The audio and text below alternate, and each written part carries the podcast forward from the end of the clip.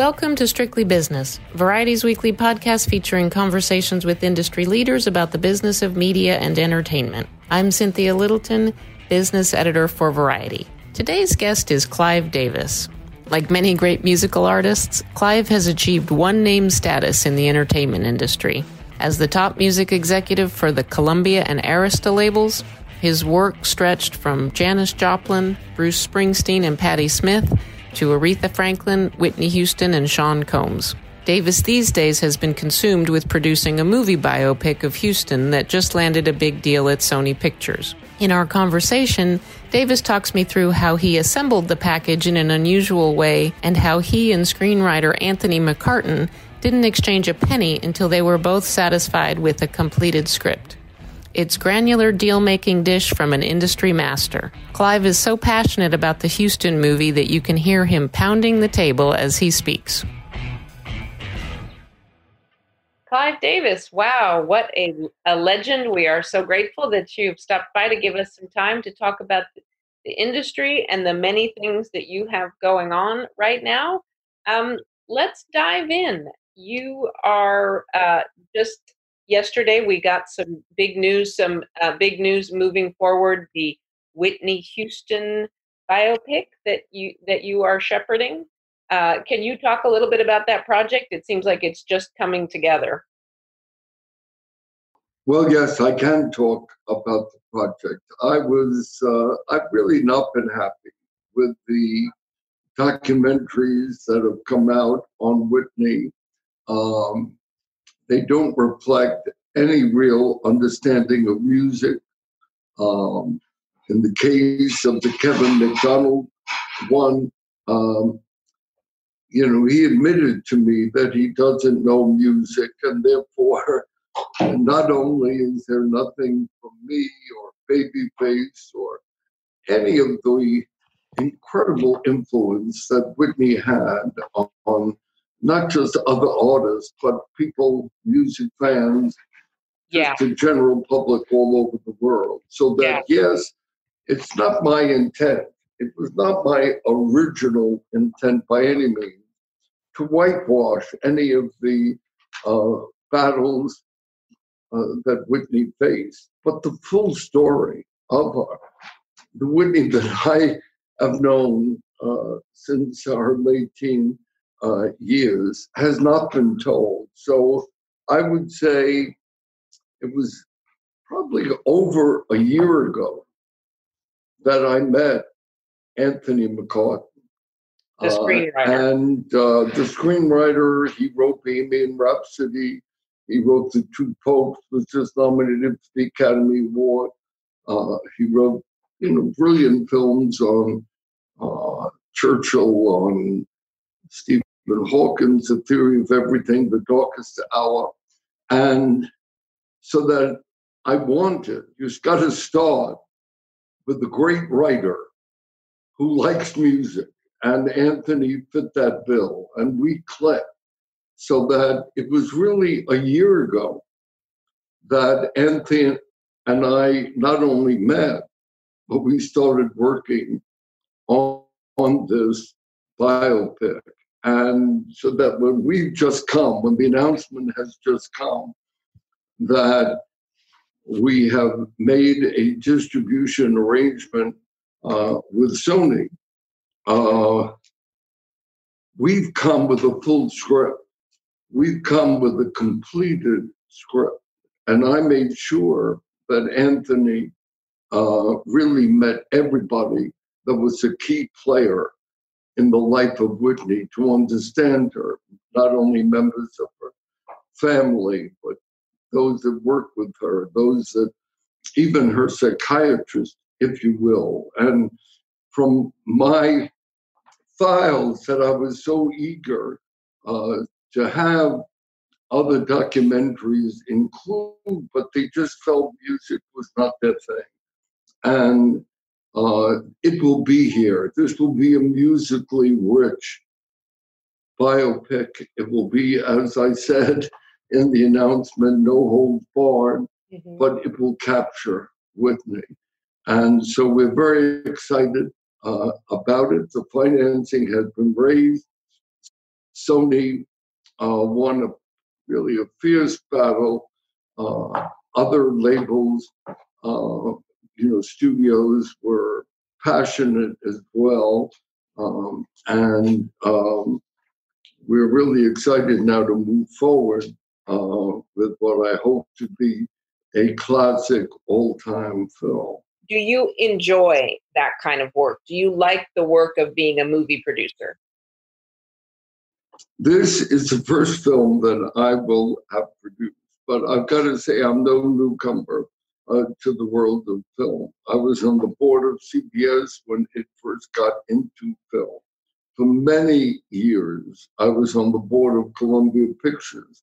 Uh, obviously, in that business, was there, um, you know, for all the years that Columbia Pictures owned uh, Arista, I was on the board. I was intimately involved, may I say, as my documentary graphically points out, as David Foster's documentary currently graphically point out, in making The Bodyguard. So although I was not a producer there, uh, I really, it being Whitney's first film, it was important. Um, and so that when the first cut of that film came in, uh, it had very little music. It was just a pure mystery thriller. You had no idea why Whitney needed a bodyguard. And um, I really wrote a long letter, okay, and uh, to Kevin Costner and the director Mick Jackson, and said, "Look, I know I'm the head of the of Whitney's record company, and you might expect this kind of letter from the head of a record company, but I'm saying for your film, you have got to show why she needed a bodyguard. The drama of the two of them connecting the way they did will be far more uh, compelling. And Kevin Costner bought into it. And to his credit, he, David Foster, myself, we just pitched in and came up with all the other songs that have made Bodyguard the biggest selling soundtrack album in history to this day. And um, I was very much involved with Waiting to Exhale, which oh, is uh-huh. second film with the temp score. When I first saw that film, the temp score was Johnny Mathis, James Taylor, Stephen Bishop, and it didn't remotely speak for the subject matter. What's wrong with that picture? what's wrong with that picture? And so I suggested, and I think it was Sherry, um, who's such a wonderful, pioneering, brilliant woman, movie head. Um, we brought in Babyface, and um, he wrote classic songs for each character. And we had, you know, sitting in my room by Brandy and uh, Not Gonna Hurt to Mary J. Blige, number one. Whitney had Shoop Shoop. I mean, it was a classic film using music, as did The Bodyguard, mm-hmm. to become a huge world uh, seller. So that uh, I've been involved, you know, really with every Whitney and uh, film as well uh, as a number of others. So it's not a strange uh, area for me. Right. Do I like it? Yes. I have a mission here. I have a mission to make sure that for all time, that the full picture of Whitney Houston is captured. Uh, in, in a no hold barred film, but musically rich, that shows her genius uh, and shows more of her character than the public has ever learned to date. You must have had your phone must be overflowing with people calling, wanting to, to pitch you actors to play Whitney. It's such a plum, such a great role. Well, the one thing that we know of because we have not said a word, and nor has there been any effort to cast her yet. Uh, but the one thing we know, as distinguished from the Aretha bio, as distinguished from the eight-part TV Genius series, where Jennifer Hudson sings as Aretha, or Cynthia Erivo sings as Aretha. In the Whitney biopic, it will all be Whitney. Um, so we don't have to go. If there is any, if there is any uh, uh, vocalist out there that could capture uh, Whitney, um, I'm not sure there is. Um, it won't be necessary for the uh, artist that portrays her to sing because it's going to all be uh, Whitney, including performances that have not been on record, uh, uh, so that it will not just be all of her greatest hits, but it will be musically rich uh, in so many ways. Tell me, um, how how did you go about? You must have had to approach Sony for the for the rights to her catalog. Was that are are they involved in the film? How did that go down? No, what happened was that Anthony and I spent a year together, me making sure that this great writer, this Academy Award connected writer that uh, so many of the actors in his films have won Academy Awards, uh, as well as um, uh, the films that he has written, uh, that he be educated, and um, and so that uh, it, we decided, both he and I, that we would not just have an outline or talk through, but have the actual script. And so we do have the actual script. We went to all the studios. Um, we have, obviously, Sony will have the soundtrack album because of the masters and all the masters that it it does own. But we did go competitively. Um, there are four producers here. I should certainly uh, mention the estate, uh, who was thrilled I introduced Pat Houston and Larry Mestel, uh, who bought 50% uh, to, of the Whitney Houston estate to Anthony. Uh, they spent time together. Um, and um, we went, and there was a fierce competition. And I'm happy to say the reaction to the script, to use the word of almost every studio had that called me, they're passionate. They know that Whitney has been captured and that the opportunity here is so special and, and unique when you started with Anthony working on the script, did you write the check to get him going? Did you finance the early development of this project yourself? I did not. He viewed getting me as importantly as I viewed getting him. He knew that it wasn't that I just signed with me. He knew that it wasn't that I uh, was there from her entire life and how close we were. I collaborated with her on every song that was chosen. I would narrow down a hundred. I would do the ten. She and I met no matter what, who she was involved with, her marriage, Bobby, her parents, whomever. She never would let anyone else there. So that the entire selection of music, all the hits, all the background, her personal stories, um, that um, I didn't pay a penny to him. He didn't pay a penny to me. We just hit it off.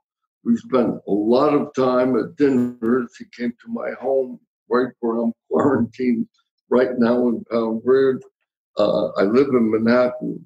Uh, we really spent a lot of time together, going through different, um, you know, uh, drafts of this of the script as he got more and more educated uh, here. So that no, I didn't finance anything, and I didn't receive any money. We hit it off, and the two of us said, "Let's do it together." We said that on two projects.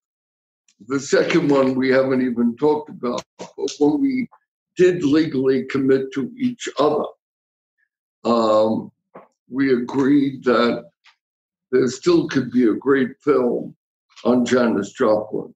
So we said if either of us would ever get involved with Janis Joplin, we would do that uh, together as well. But we have done no nothing uh, on uh, on that one. But I was happy to introduce him uh, to Pat Houston, to Larry Mestel, and uh, they spent uh, time with them. By that time, we had a draft of the uh, close to final draft of the script, and they were thrilled.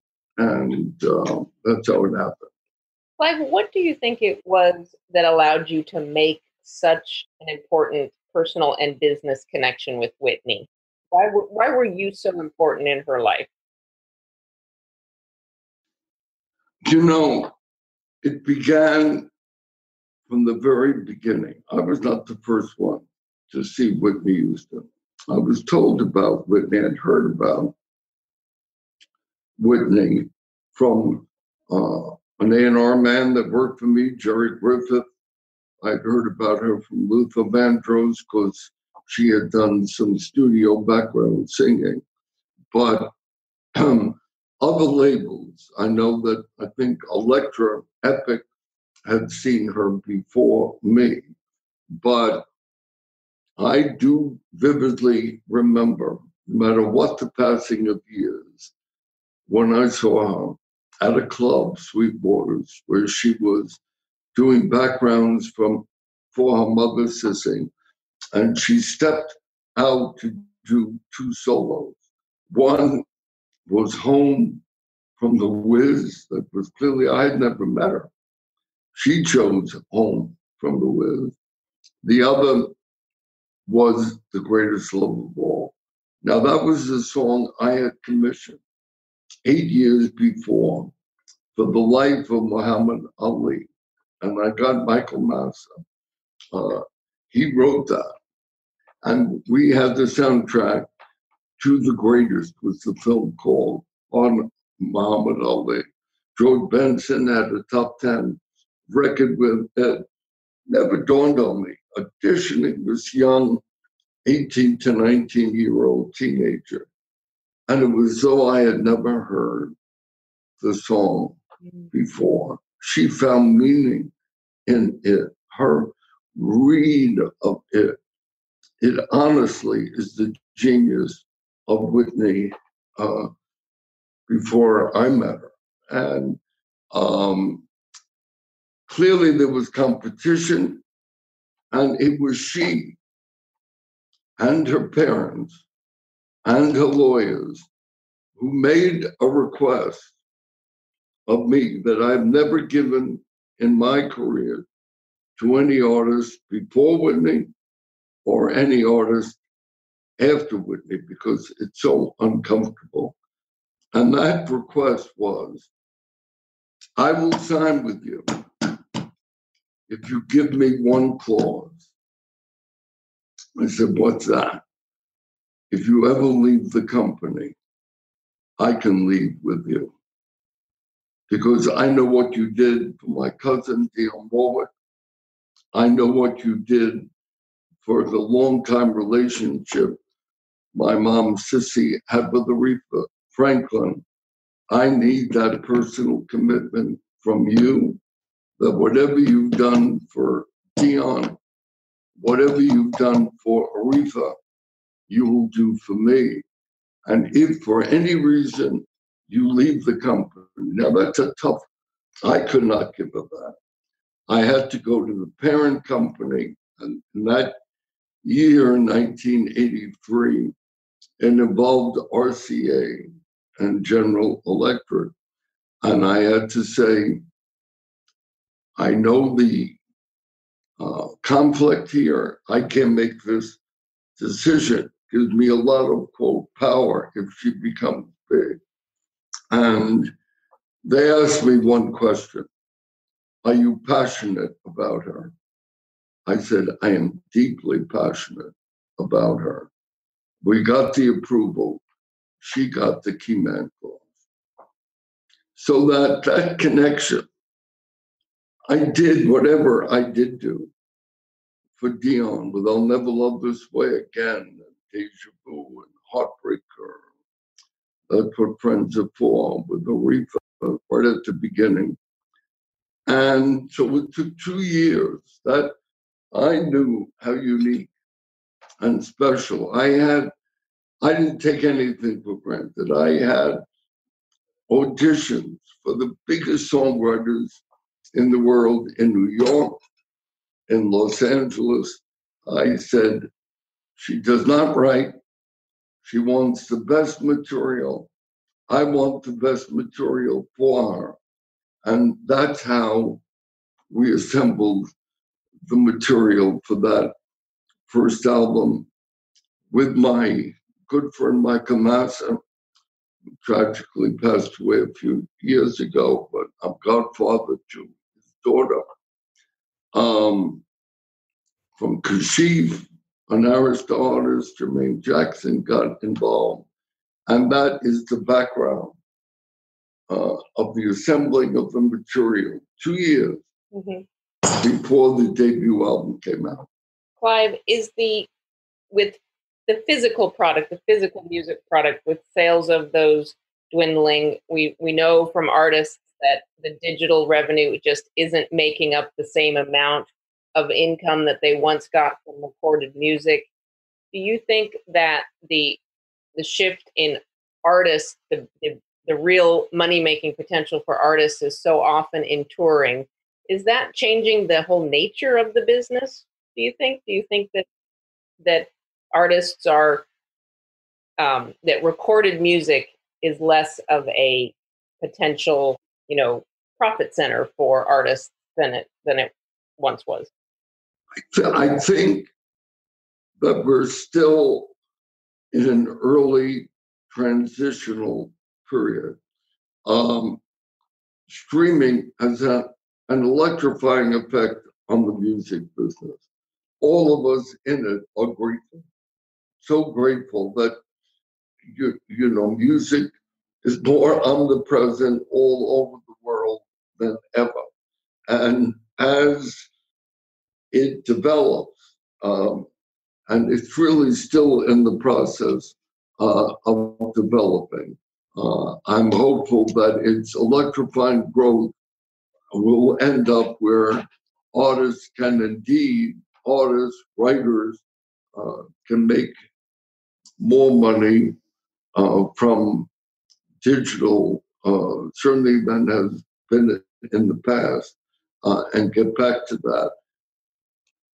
But touring is very much a part of uh, that's what's hurting during this quarantine period. And you know, we're all human. We all know, um, you know, we got a presidential race in November on this issue as to we have to respect. We got to get better first. Okay, I'm on the side of those that say before we return to normal, let's get healthy and make sure we stay healthy rather than push it and have sacrifice uh, by human beings in the process.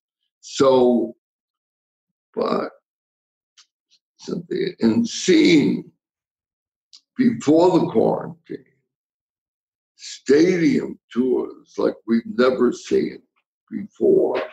Uh, it's been astonishing um, how, as I said, an Ed Sheeran can be playing stadiums and uh, just not just the big artists or not just the best selling artists, but the older, established, iconic artists.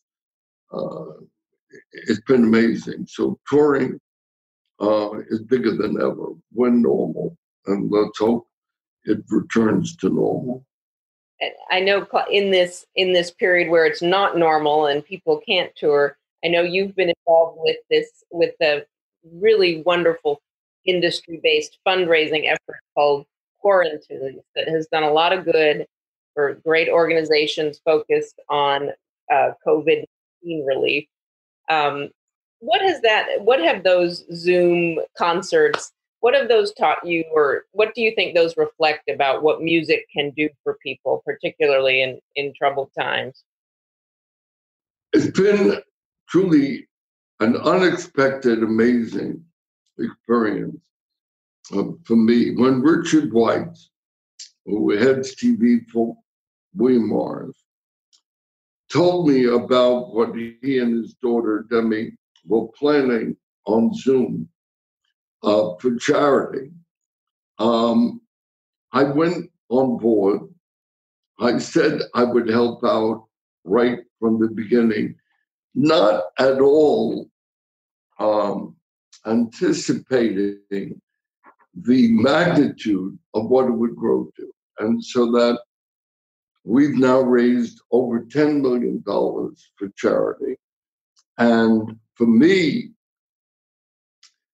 I've reached back and over this few month period, uh, whether it was Rod Stewart, whether it was Barry Manilow, I've gone back to speak to artists that I haven't spoken to, Cynthia, in decades. But I can think of Air Supply, Artie Garfunkel, whom I did speak to. They've all done it if I call them Carly Simon, friends of mine, Elvis Costello, Bryan Adams, um, Jennifer Hudson. Um, they've all done it. They love doing it. Um, a few have done it more than once. Clive, let me ask you if you were giving advice to your younger self, if you, if you were coming out of Harvard Law School today in the, in the music and entertainment industry today, what direction do you think young Clive Davis would go? Would you think would you still go into music as an executive? Would you go into talent management? What what would be your interest? You think if you were starting today? Well, first let me correct an impression. When I get out of Harvard Law School, the furthest thing from my mind was that I would ever go into the music business. I like music. Uh, I was I was listening to the biggest station at that time, WNEW, Martin Block, uh, as a fan, but I wasn't consumed by it. I had no thought of a career direction. Uh, in that I got into it by accident. I was just trying to survive. I had no money. My parents died after my freshman year, coincidentally, tragically, traumatically. Um, so I had $4,000 to my name. And the only way that I would rise above my station, my father was an electrician, tie salesman, was the law. So by luck, my law firm that I was accepted by represented Columbia Records. By luck, two years later, they needed a chief counsel. I never thought I could discover artists, never thought I could find songs, A&R, artist repertoire. Uh, so I didn't say that to myself. Today, Today, I had to face uh, Cynthia a few years ago because, because of the fact that I got through college and law school through the beneficence of others via scholarship. When I could give back, I've given back through music education. I've endowed at Tisch the Clive Davis Institute of Recorded Music. They get their degree we're attracting so many young artists, writers, producers uh, who really want a career in music. So, to get to your question, before streaming, we were in tough shape. Music had dropped dramatically when people thought they were entitled to it free off the internet. And now, with assurance, I am encouraging all of them to pursue music as their career. And it became unexpected to me by luck, but I poured myself into it and found a career that keeps me passionate, if you will, to this day. And um, it's a wonderful life in music. Uh, so important to everybody, uh, so important in times like these, and good times, bad times, if you will. Um, so, my advice would be if music rings through you, go for it. Go for it apply, whether it's in my school or Marty Bandier's at Syracuse or others now uh, around the country. Study it. Keep that work ethic high. For me, they don't play your records because you discover Joplin or Springsteen. You gotta, you gotta be there, right with it. Keep your ears fresh. I still listen to every chart record when it comes out to see how music is changing. If you still love it and you still feel it, you never want to go over the hill. And so um, those are my tenets, and that's my advice. My goodness, Clive, when I just think about all the incredible artists that you're that you have intersected with over the years, Patti Smith, who was pretty much, you know, to this day remains my idol. When I was a teenager, I played that. I played that horses. I played the grooves out of out of horses, and uh, just think of all the artists over the years, and that you are still putting together movie projects and moving it forward. Uh, I'm so grateful that you spent time talking to me today. It's really been a pleasure, and uh, you know, thank you for all the good work that you do. My pleasure. Thanks so much. Thank you. Thank you.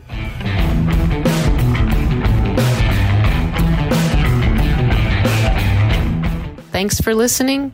Be sure to leave us a review at Apple Podcasts. We love to hear from listeners. And be sure to tune in next week for another episode of Strictly Business.